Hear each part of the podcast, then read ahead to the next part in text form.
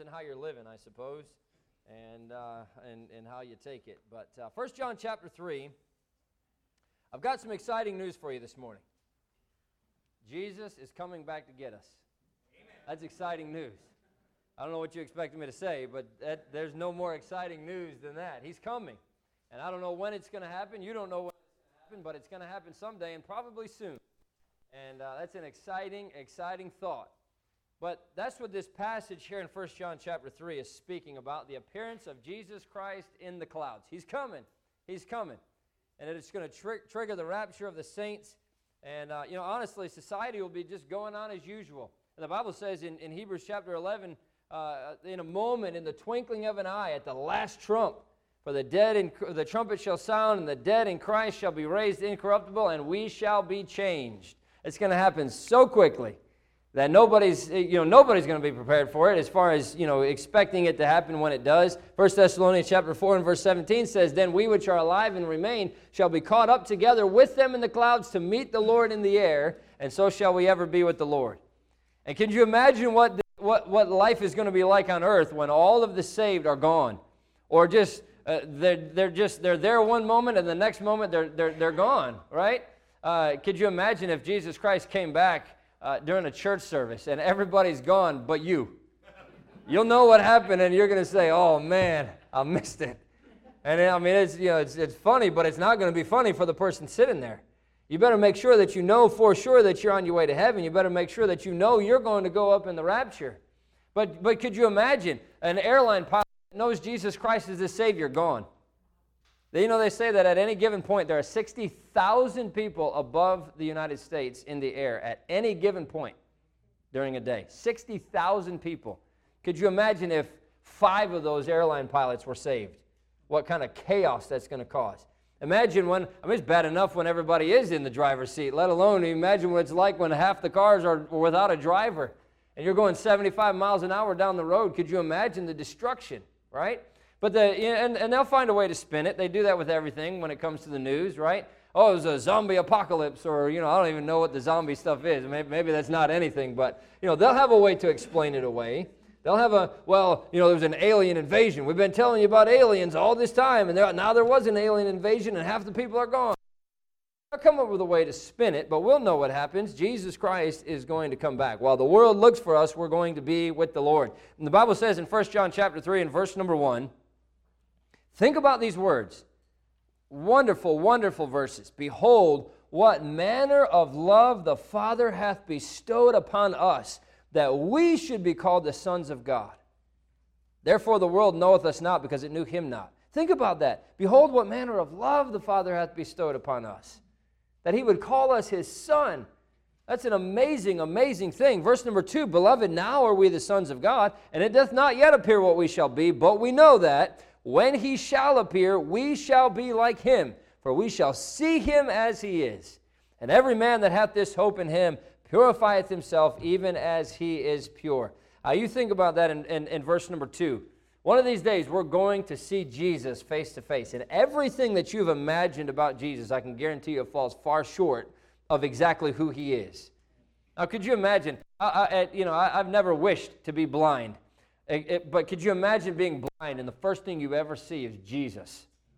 The first thing you ever get to look at is his face, the one that died for you. Behold, what manner of love the Father hath bestowed upon us that we should be called the sons of God. But the Bible says there in verse number three, and every man that hath this hope in him purifieth himself even as he is pure. We've been talking in the Institute with the men about studying out different words and making sure you understand what the passage means. That word hope in that passage is an interesting word. It doesn't carry the usual meaning that we think of when you talk about hope, the feeling of, uh, uh, you know, that what is wanted can be had, or, you know, the hope that an event is going to turn out well. It's not like hoping for a new car for your birthday or hoping that Brother Bill is going to finally come through and buy me that truck I've been asking him for. It's not like, you know, hoping for a raise at work or hoping that, it, you know, that, that the mess at the office will, will turn out right. That's when we think of the word hope. That's a lot of what we think of, you know, often. I hope that everything's going to turn out okay. That's not the hope that the Bible is talking about there in verse number three. That's not what this usage is. The born again people are not going around hoping that one day they're going to be taken to heaven. We know for a fact that if we've accepted Jesus Christ as our Savior, then by faith we can trust that He's going to do what He said He's going to do and will be gone when the rapture happens. Amen. It means to anticipate, usually with pleasure, expectation or confidence, faith, hope. Every man that hath this hope, every man that hath this anticipation, every man that has this expectation or that confidence purifieth himself even as he is pure. The anticipation, the ex- expectation, the confidence, the faith, that's what that word hope is talking about. He that hath this hope in him purifieth himself. You know why so many Christians are going on in life filled with things of the world? Because they're not looking for Jesus to come. If we were really expecting Jesus Christ to come right now, what would be changed in your life? What would be different?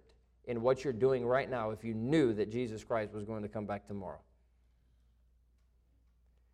There's no expectation, there's no anticipation, there's no real confidence in their hope.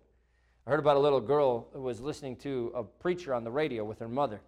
And this preacher was talking about the second coming of Jesus Christ. And, and Jesus may come up today, may, may come today. And so she went upstairs. It was kind of in the afternoon, evening. She went upstairs, she took a bath, and she put on her, her clean white dress, and then she stood right next to the window. And her mom hadn't seen her for a few minutes, so she went upstairs and she saw this little girl standing there looking out the window, and she said, What are you doing? She said, Well, the preacher said Jesus is coming back, and I'm up here looking for him to come. And boy, if, if we just had that same mindset, if we had that same attitude, Jesus Christ said he's coming back, are we looking for his coming? Are we anticipating with expectation that he could come back today? When we were growing up, we, we heated our house with wood. And uh, so Brian could tell you, we were always out cutting, splitting, chopping, you know, stacking wood. I mean, that seemed like that's all we did the whole summer was cut and split wood. And then all winter, we cut and split wood and carried it in the house. I mean, it's like we never had enough wood, but that's how we heated the house. And so uh, naturally, when you're supposed to be working and you're a kid, you're going to find ways to try to make it fun.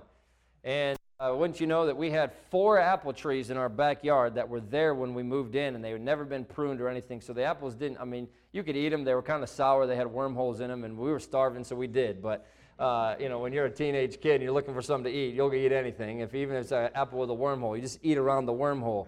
But the thing is, those apples were perfect as weapons.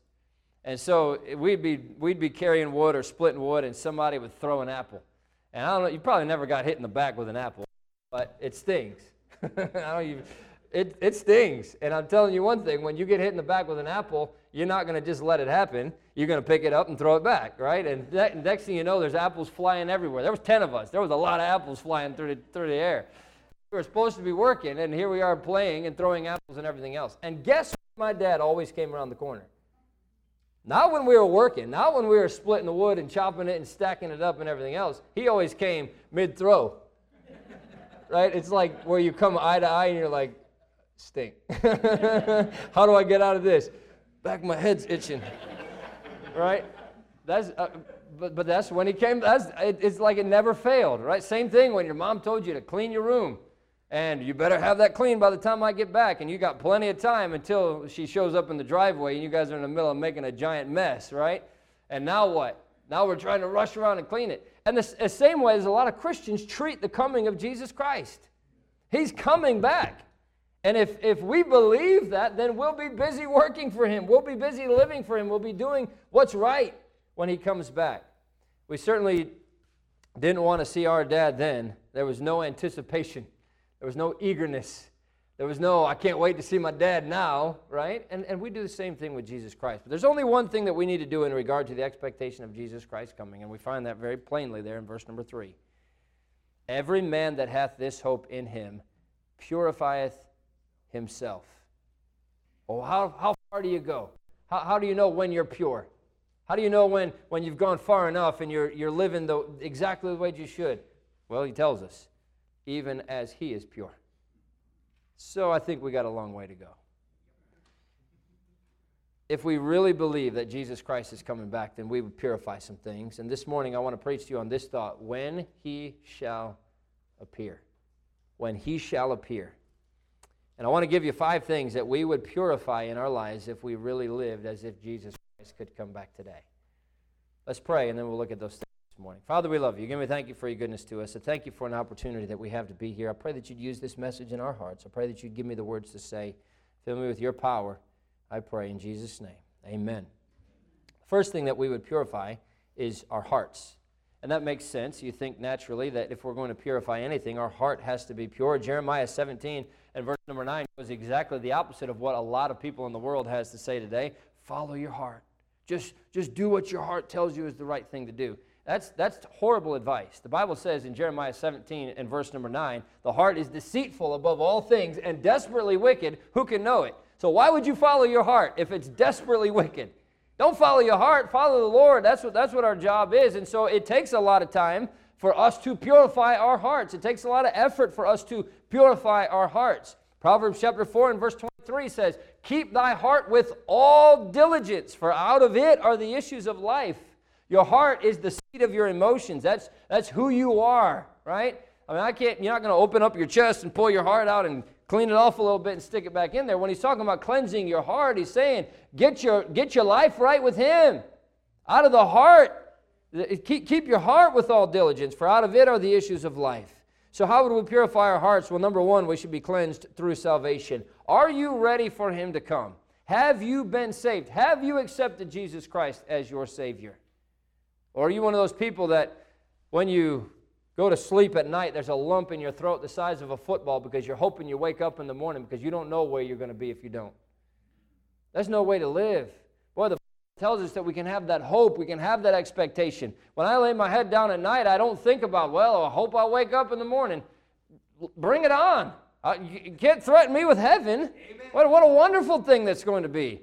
If Jesus Christ came back in the middle of the night while I was sleeping, it'd be the greatest thing that ever happened. I'm not worried about dying. I'm not worried about uh, you, you know, spend an eternity in hell because I know where I'm going when I die. I know who my Savior is, and I know that He'll do everything that He's promised to do. But those who don't know Jesus Christ as their Savior live with that uncertainty, and they're certainly not anticipating Jesus Christ coming back. They're not looking forward to that coming because they don't know what's going to happen when He does. They might be the one person still sitting in the auditorium when He comes back. And what a feeling that's, what, what a feeling that's going to be. Because most of those people who are sitting in church that are going to be the, the couple that are left are going to look at each other and they're going to say, The rapture just happened and we missed it. And if you miss it, it's too late. You can't, you can't catch the second bus in the rapture. There is no second bus. You, get, you catch the rapture on the first time across, or you don't get in on the rapture and you don't spend eternity in heaven. What a horrible, horrible thing that is, but you don't have to live with that uncertainty. You can accept Jesus Christ as your Savior. You can come to Him for salvation today and know for sure that if Jesus Christ came back this afternoon, you'd be going with us. And what a wonderful feeling that is. We don't live by feelings, but it sure feels good. I can tell you that much. Have you been to Jesus for that cleansing power? Are you washed in the blood of the Lamb? Are you fully trusting in His grace this hour? Are you washed in the blood of the Lamb? That's how you get cleansed. You get washed in the blood of the Lamb, and that cleansing is for salvation. But also, we find the cleansing through sanctification. Sanctification is that growing process after you're saved. Getting saved is the first step, that's the foundation. But if all you have is a foundation, you can't live on a foundation. You have to have a house. You have to build on that foundation, and that's what that sanctification process is. It's a time of, as the Bible says, going on to perfection that's spoken of in Hebrews. Growth in Christ is going to produce a clean vessel as you grow in Christ, you're going to realize these are some things that I'm doing in my life that I shouldn't be doing. I need to clean those out. These are some things that I need to have in my life that I should be doing. I need to put those in, right? I mean, you think about a, a, a house, right? If you decided, you know what, I need that, my house needs to be clean, I'm going to stop dropping crumbs on the floor. And you can try to stop dropping crumbs, but you're still going to drop some here and there. You need to add a vacuum cleaner or, or at least a broom so you can use it to, to help clean up the mess, right? So you need to get rid of some things. You need to add some things in there, and that's what that sanctification process is all about. But that sanctification comes through cleansing. And, and, then, and then turn over to Ephesians chapter 5, if you will. Keep your finger there in 1 John or put a bookmark or something. We're coming back to it. But if we believed, if we truly believe that Jesus Christ is coming back today, when he shall appear, we would purify our through salvation, through sanctification, and number three, through the scriptures. We'd be cleansed through the scriptures. Ephesians chapter 5 and verse number 26 says, That he might sanctify, talking about the church, and cleanse it with the washing of water by the word. John chapter 15 and verse 13 Now you are clean through the word which I have spoken unto you. When you get your heart exposed to the word of God, then there's going to be a cleansing that takes place. You can't read the Word of God long. You can't sit in a message and listen to the Word of God being preached long without it affecting you, without it changing you. It's not that you plan it, it's not that you have to activate it. That cleansing comes from reading and hearing the Word of God. If your heart is not clean, then I would say that you've not been washing it enough with the Word of God. You get in the Bible, you'll have a hard time finding time, you'll have a hard time finding place sin. You'll, find sin doesn't come so easy anymore when you start reading the Word of God and you start really digging into it and studying it. Did your mom make you scrub behind your ears when you were growing up? I tell you that mothers must think that that's the only place you ever get dirt because my mom would tell me that all the time. The back of your ears are so dirty. I would scrub them things till they were raw, and then she's like, "Your ears are dirty again." I'm like, "I scrubbed it. I don't know what you want me to do. There's no ear left. You're probably seeing my brain, and that's why it looks dirty, right?" But but that's exactly what the Bible does to us. It scrubs us. It it, it cleans us. It it it gets into the places that, that it needs to, to get into in order for us to be clean before God. Turn over to 1 John 1. Because the Word of God will cleanse your heart. We need that purification. If we're going to be pure, if we're going to purify ourselves, as the Bible says, then that's where we have to start. We have to purify our hearts. 1 John chapter 1 and verse number 7 says, But if we walk in the light as he is in the light, we have fellowship one with another, and the blood of Jesus Christ his Son cleanseth us from all sin. Verse number 9, If we confess our sin, by the way, this is written to Christians. If we confess our sins, He is faithful and just to forgive us our sins and to cleanse us from all unrighteousness. We need that cleansing. You're walking through a dirty, dirty world. You're walking through the muck and the mire and the mess and everything else that's going on around us. You need that cleansing. You need to have the Word of God that cleanses us. Psalm 51, David, in his, in his penitent psalm, if you will, said in verse number 2 Wash me thoroughly from mine iniquity. He said, Cleanse me from my sin.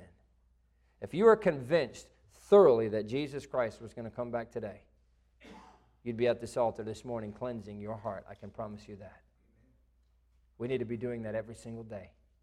We need to be asking Him for that cleansing. We need to be asking Him. And, that, and, and how do you know what needs to be cleansed out? How do you know what needs to be changed? The Word of God does that if we were really looking for the Christ, we would purify our hearts, but also, number two, we would purify our heads. Turn over to Philippians. Philippians chapter 1. And I'm thinking of the mind at this point. I use the word head so I could stay with the H this morning because all the rest of the points fit right in with that. But Philippians, really, Paul, Paul deals with this matter of the head or the mind a lot in the book of Philippians. And o- over there in Philippians chapter 1, we see, first of all, that we have to keep our minds on the gospel. Keep our minds on the gospel. Paul spent so much time talking about that. In fact, in verse number 7 of chapter 1, he says, Even as it is meet for me to think this of you all, because I have you in my heart, in, inasmuch as much as both in my bonds and in the defense and confirmation of the gospel, ye all are partakers of my grace. Verse 12 have fallen out. These things that have happened unto me have fallen out, he says, rather unto the furtherance of the gospel. Verse 17, but that I am set for the defense of the gospel. Verse 27, he says, Only let your conversation be as it becometh the gospel of Christ. I know that if we would make the gospel of Jesus Christ the one main focal point of our entire thinking and all of our efforts, it would purify our thinking process. If everything you did was with the idea of getting the gospel out, it would change the way that you think. If everybody that you encountered, you thought that person needs the gospel, it would change the way you think about other people. If, if, if, if, if, if, if all you can think about is getting the message of the gospel out, it would purify your thinking. But then he goes on in chapter 2. He said we need to keep our minds on our glorious Savior, Jesus Christ. Right? Philippians chapter 2 talks all about that. And verse number 5 really kind of boils it all down there. Let this mind be in you, which was also in Christ Jesus. Do you have the mind of Christ? If you had the mind of Christ, your mind would be purified. You would be thinking about the right things. Have you ever wondered what Jesus thought about or what he thinks about? I've thought of that so many times. Jesus was God, so he was, he was sinless. He was perfect. He, he could sin because he was all man, but he couldn't sin because he was all God. And what did he think about? You know, what did he think about the way it used to be in heaven? Did he, did he th- what, what did he think about when he was on this earth? I don't know, but, he, but the mind of Christ is the mind that we're supposed to have, right? So, have you ever considered what really went through his mind as he was being tried for the crimes that he didn't commit and he knew he didn't commit those things? I wonder what he thought about when his, when his own people cried out, Crucify him! Crucify him! What was going through his mind? But the mind of Christ is what we're supposed to have. If we're going to, we'll force our minds to dwell on the Lord Jesus Christ and what he's done th- through the cross for us, it'll purify our hearts, our, our, our heads. Colossians chapter 3 and verse 2 says, Set your affection on things above, not on things on the earth. If our affections are there, we don't have time for this down here. You can't split your affections. That's what the Bible makes that very clear in Matthew. You're either going to love the one and hate the other, you'll despise the one and hold the other. You cannot serve God and mammon. You can't love both with all your heart, the way that he tells us to. You either love the world with all your heart or you love God with all of your heart. There is no middle ground. Romans chapter 13 and verse 14 says, But put ye on the Lord Jesus Christ and make not provision for the flesh to fulfill it in the lust thereof. You get your mind focused on the gospel, you get your mind focused on Jesus Christ, you're going to have a hard time finding other things to focus on that shouldn't that, that are not right. And then we go into Philippians chapter 3 and he says that we ought to keep our minds on the goal. What's our goal? Get rich? No. Is it to, to retire at an early age? Gain popularity? No, all of those things are, are empty. They're vain. They're worthless. They're useless when it comes to the cause of Jesus Christ. We're talking about purifying our minds. Our goal should be to, to, to what Paul spells out in Philippians chapter 3 and verse number 14. I press toward the mark for the prize of the high calling of God in Christ Jesus. That's what our minds ought to be on. Paul says, Nothing is going to detain me, nothing's going to hold me back, nothing's going to make me turn or alter my course. I'm pressing toward the mark for the prize of the high calling of God in Christ Jesus. See, all these things, these, these are motivators for us, right? Why would, why would Jesus tell us about heaven and how beautiful it is if he didn't want us to go there? If he didn't want us to think about going there? Why would he offer us crowns if he didn't want us to try to earn those crowns? Right? They're there as motivators. And he's, Paul has got his, his eye on the prize. I press toward the mark for the prize of the high calling of God in Christ Jesus. Right? And then chapter 4, I don't want to belabor the point, but he says we need to keep our minds guarded. Philippians chapter 4 and verse number 8. Finally, brethren, whatsoever things are true, whatsoever things are honest, whatsoever things are just, whatsoever things are pure, whatsoever things are lovely, whatsoever things are of a good report, if there be any virtue and if there be any praise, think on these things. Those things which you have both learned and received and heard and seen in me, do, and the God of peace shall be with you. But I rejoice in the Lord greatly that now at the last your care of me hath flourished again wherein you are also careful, but ye lacked opportunity. Not that I speak in respect of one, for I have learned in whatsoever state I am therewith to be content. How can Paul be so in control of himself? He has his, he has his thinking right. That's why verse 11 was no problem for him. I'm not speaking in respect of one. I've learned whatsoever state I am to be, with, to, to be content. Why? Because he had his thinking right. He was dwelling on those things that he tells us we ought to be dwelling on. Make your mind think on the things in verse 8, and before long, you're going to have a purified head. Number three, if we're really looking for the appearing of Jesus Christ, and if you will, turn over to John, James chapter 4.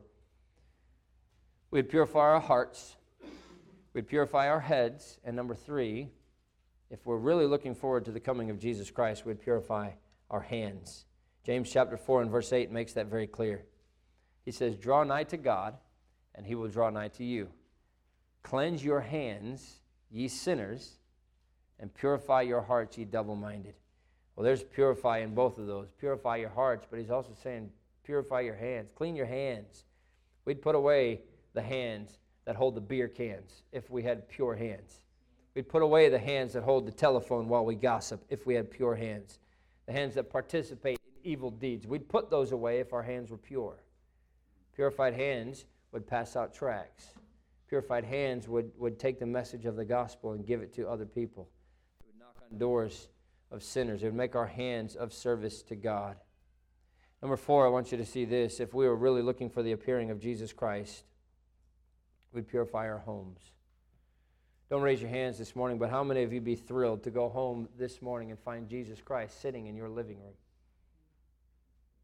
Looking through all the things that you have in your house. How would you feel if he turned on your TV and the last show that you were watching popped up for him to see it? How would you like for him to go through your DVD collection or your Netflix account and see the things that you've been watching? Would that be something you'd be fine with? Or would you have to hang your head and say, don't, don't look at that? Let me, let, me, let me clear the history off of that for just a minute. How about if he sat down at your computer or picked up your cell phone and started going through it? Are you okay with that? Because if we really believed that Jesus Christ was coming back today, we'd purify our homes. There wouldn't be things in there that we didn't want him to see. The magazines or the books or whatever you're choosing to read and listen to and watch, and all of those other things that you think are hidden. Okay, Brother Josh is a, is a computer guy. He could find stuff in the, in the dark corners of your, of your computer. Imagine what Jesus Christ can do because he's already seen it, he already knows it's there. He knows exactly where it's at, He knows exactly what you're doing. If you really believe that Jesus Christ was coming back today or could, your home would be pure. You wouldn't, you wouldn't allow your kids to be doing those things. You wouldn't be doing those things that you wouldn't allow your kids to do. See? Would you welcome the idea of him turning on a hidden tape recorder and listening to your conversations the last week? listening to the things that you talk about, listening to the things that you argue about. Would you have to change any of your plans for entertainment if you knew that Jesus Christ was coming to your house? See, the, the American home is in shambles.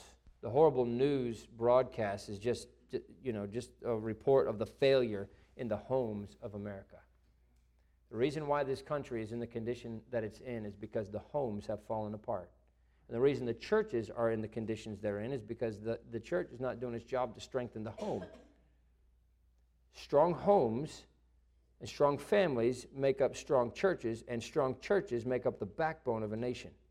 So when the home falls apart, the churches fall apart, and when the churches fall apart, the backbone of the nation falls apart.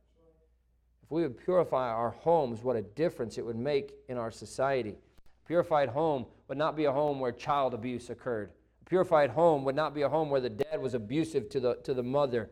Purified home would be a home where Christ is the head, where the Bible is the authority. Purified home is a home where the Bible is read and the Bible is memorized. Purified home is a home where every member of that home has a high regard and a respect for the other members of that family. Most, people treat the neighbor's dog better than they, tr- than they treat their, their family, their own family members. I remember uh, Larry Brown uh, some of you would, know who he is. He's been an event. He was a pastor for a long time. He's an evangelist now, but he preached a, a message called "Treat Her Like a Dog." And you think of the title of the sermon, "Treat Treat Her." He's talking about your wife. Treat her like a dog. And he said most people treat their dogs better than they treat their wife. You know how many times you go, "Oh, you're such a good boy. Come here," and then you're hollering at your wife, right? Treat her like a dog. If you treat your wife the way you treat your dog, your wife would probably get treated a whole lot better than most wives are treated. But how does that happen? That happens when we purify our homes, when we let Jesus Christ be the center of our home. And here's the last one. Turn over to Romans chapter 12.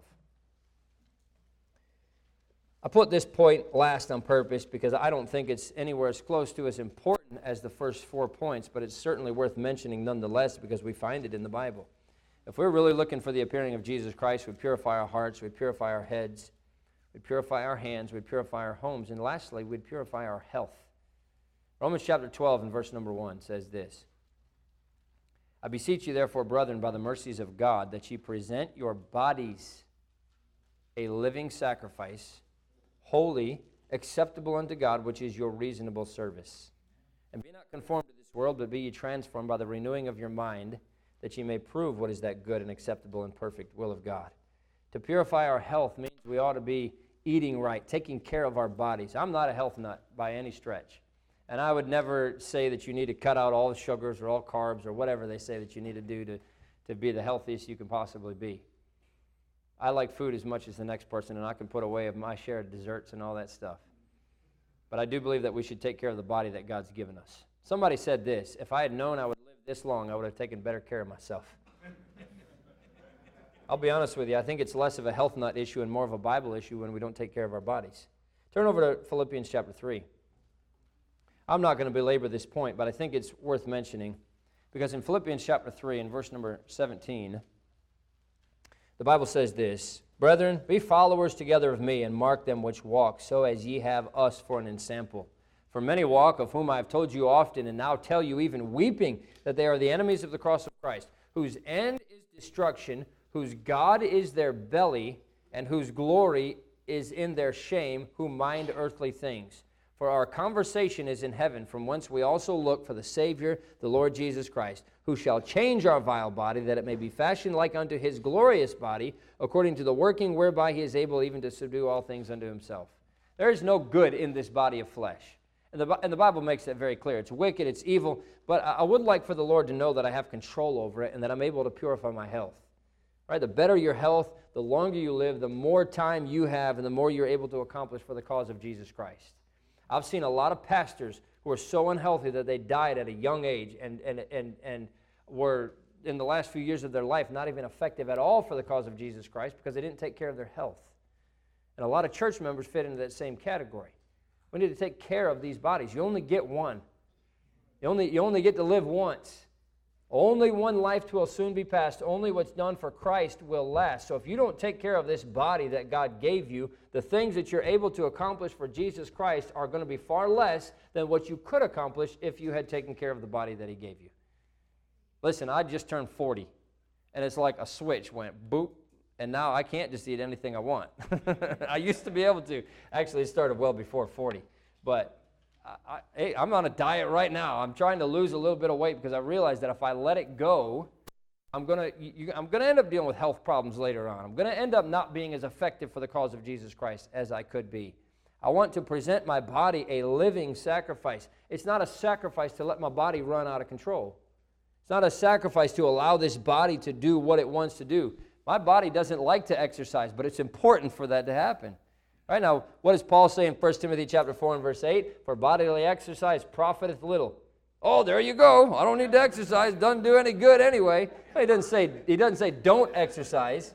If you read the context of the passage, what he's talking about is he's saying, but godliness profit, is profitable unto all things. So he's saying, bodily exercise compared to spiritual exercise is nothing. But he didn't say don't do it, right? And he, he just says that when it's compared to godliness, it isn't worth much, but it is worth something. It's going to allow me to serve God longer. There are a lot of people who say they could quit this or quit that at any time. I, I drink Mountain Dew. Yeah, I have a six pack of Mountain Dew a day, but I can quit anytime I want. Then do it. Right? Well, I smoke, but I can quit anytime I want. Then do it. Yeah, okay, that changes things a little bit, huh? Well, I just don't want to. I don't want to quit. Right? Hey, you know what a good exercise is? Tell yourself no to something that is not bad for you, even. Just, just to tell yourself no. Right? You want that fourth piece of cake? tell yourself no, I don't need to have it. Right? Look at it and say no, I don't need you. My dad used to tell, my dad used to do that sometimes. You know, uh, mosquito would be on his arm, and I'm like, Dad, you got a mosquito on your arm? He's like, Yeah, I know, it's fine. He can bite me if he wants to. He's like, I got enough self control not to scratch it after he bites me. I'm like, well, kill it at least, you know? so I would do the same thing, right? Let the mosquito bite you and smack him when you're ready to smack him, and then just look at the mosquito bite. Uh, it, I mean, that's a silly thing, but it's teaching you to say no to yourself. It's a simple, simple thing, but, but here's, the, here's, here's where this comes into a spiritual a- aspect of that. If you can't say no to your flesh when it comes to food or junk or whatever else it is that you're putting into it, then you're a whole lot less likely to say no to a temptation when the devil throws it in front of your path. right? If you can say, no, I'm not going to eat that because I'm on a diet and it's not good for me, then when the devil comes along and says, hey, this is, this is your thing, do this, and you, you, it's a whole lot easier to say no. I've got control over my body, I've got control over myself, I don't have to do that. And it's, I mean, it is a small thing, and that's why I say this, this is the, this is the, I, I put this point last on purpose. But when you tell yourself no to that extra piece of cake or to that, you know, second helping of food or, or whatever it is, you're teaching yourself self control. You don't have to get crazy about it, but you ought to purify your health. I think you can go overboard too, you know. Uh, I'm not saying Lester Roloff went overboard, but Lester Roloff was a, was a, uh, was a, one of the most well known preachers in America in the 60s, 70s, 80s guy, the guy ate onions like apples. And then he died in a plane crash when he was 60. You know, what I mean, so you just never know, right? But you can, you can go overboard and, and make a big deal about it and, and spend, waste a lot of money that you don't need to be wasting on that kind of stuff that you could be using for everything else. Blah, blah. I understand all of that stuff. But what I'm saying is, you ought to think about it. You ought to purify your health. The longer, the, the healthier you are, and the longer you live, and the longer you live healthy, the more you're able to accomplish for Jesus Christ. What does our text verse say back in 1 John chapter 3? 1 John chapter 3 and verse number 3. I want you to see it one more time as we close this morning. He says this, and every man that hath this hope in him purifieth himself, even as he is pure. Are you as pure as God is in your life right now? I don't think anybody can say that. In fact, if you do, I'm moving away because I don't want you to, I don't, I don't want to be part of the lightning bolt that you get hit with. Not purify later, not should purify, right? That means right now he is purifying himself. Purifieth, okay, men, we talked about this. Purifieth is in the present tense. That means it's active, it's, it's happening right now, and it's continuing to happen. It's being done presently. Do you have that hope in Jesus Christ? Are you, are you have that expectation? Are you looking forward to his coming? Are you anticipating his coming? You can't say that you are if you have not purified yourself. Have you purified your heart? Are you purifying your heart? Are you purifying your head? Are you purifying your hands? Are you purifying your home? are you purifying your health? See, everyone that hath this hope, this anticipation, this expectation that Jesus Christ is coming back, is purifying himself. Is that you this morning? Are there things that you need to purify in your life? If there are, then get them purified. Because guess what? Jesus Christ could come back today. I hope he does. I hope he does. But if not, what have you lost by being pure? Nothing. He's coming back. It could be today, it could be tomorrow, it could be 10 years from now, but I want to be ready if he does come back today. I don't want to be found with my hand in the air guilty. I want to be found busy. I want to be found working for him. I want to be found with a pure heart. I want to be found with a pure life. I want to be found doing everything that he wants me to do. Everyone that hath this hope in him purifieth himself, even as he is pure when he shall appear, will you be pure? Will you be ready? That's the question for you this morning. Let's pray. Father, we love you. Again, we thank you so much for your goodness to us. I pray that this message was encouraging but also convicting. God, it's convicting to me. I, I, I want to be pure. I want to be right. I want to be holy before you.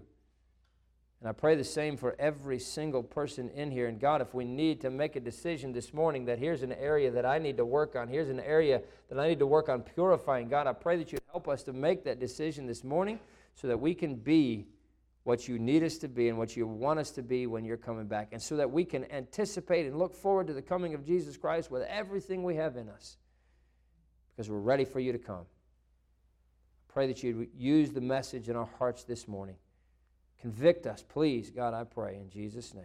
Amen. If you would please stand at your seats with your heads bowed and your eyes closed.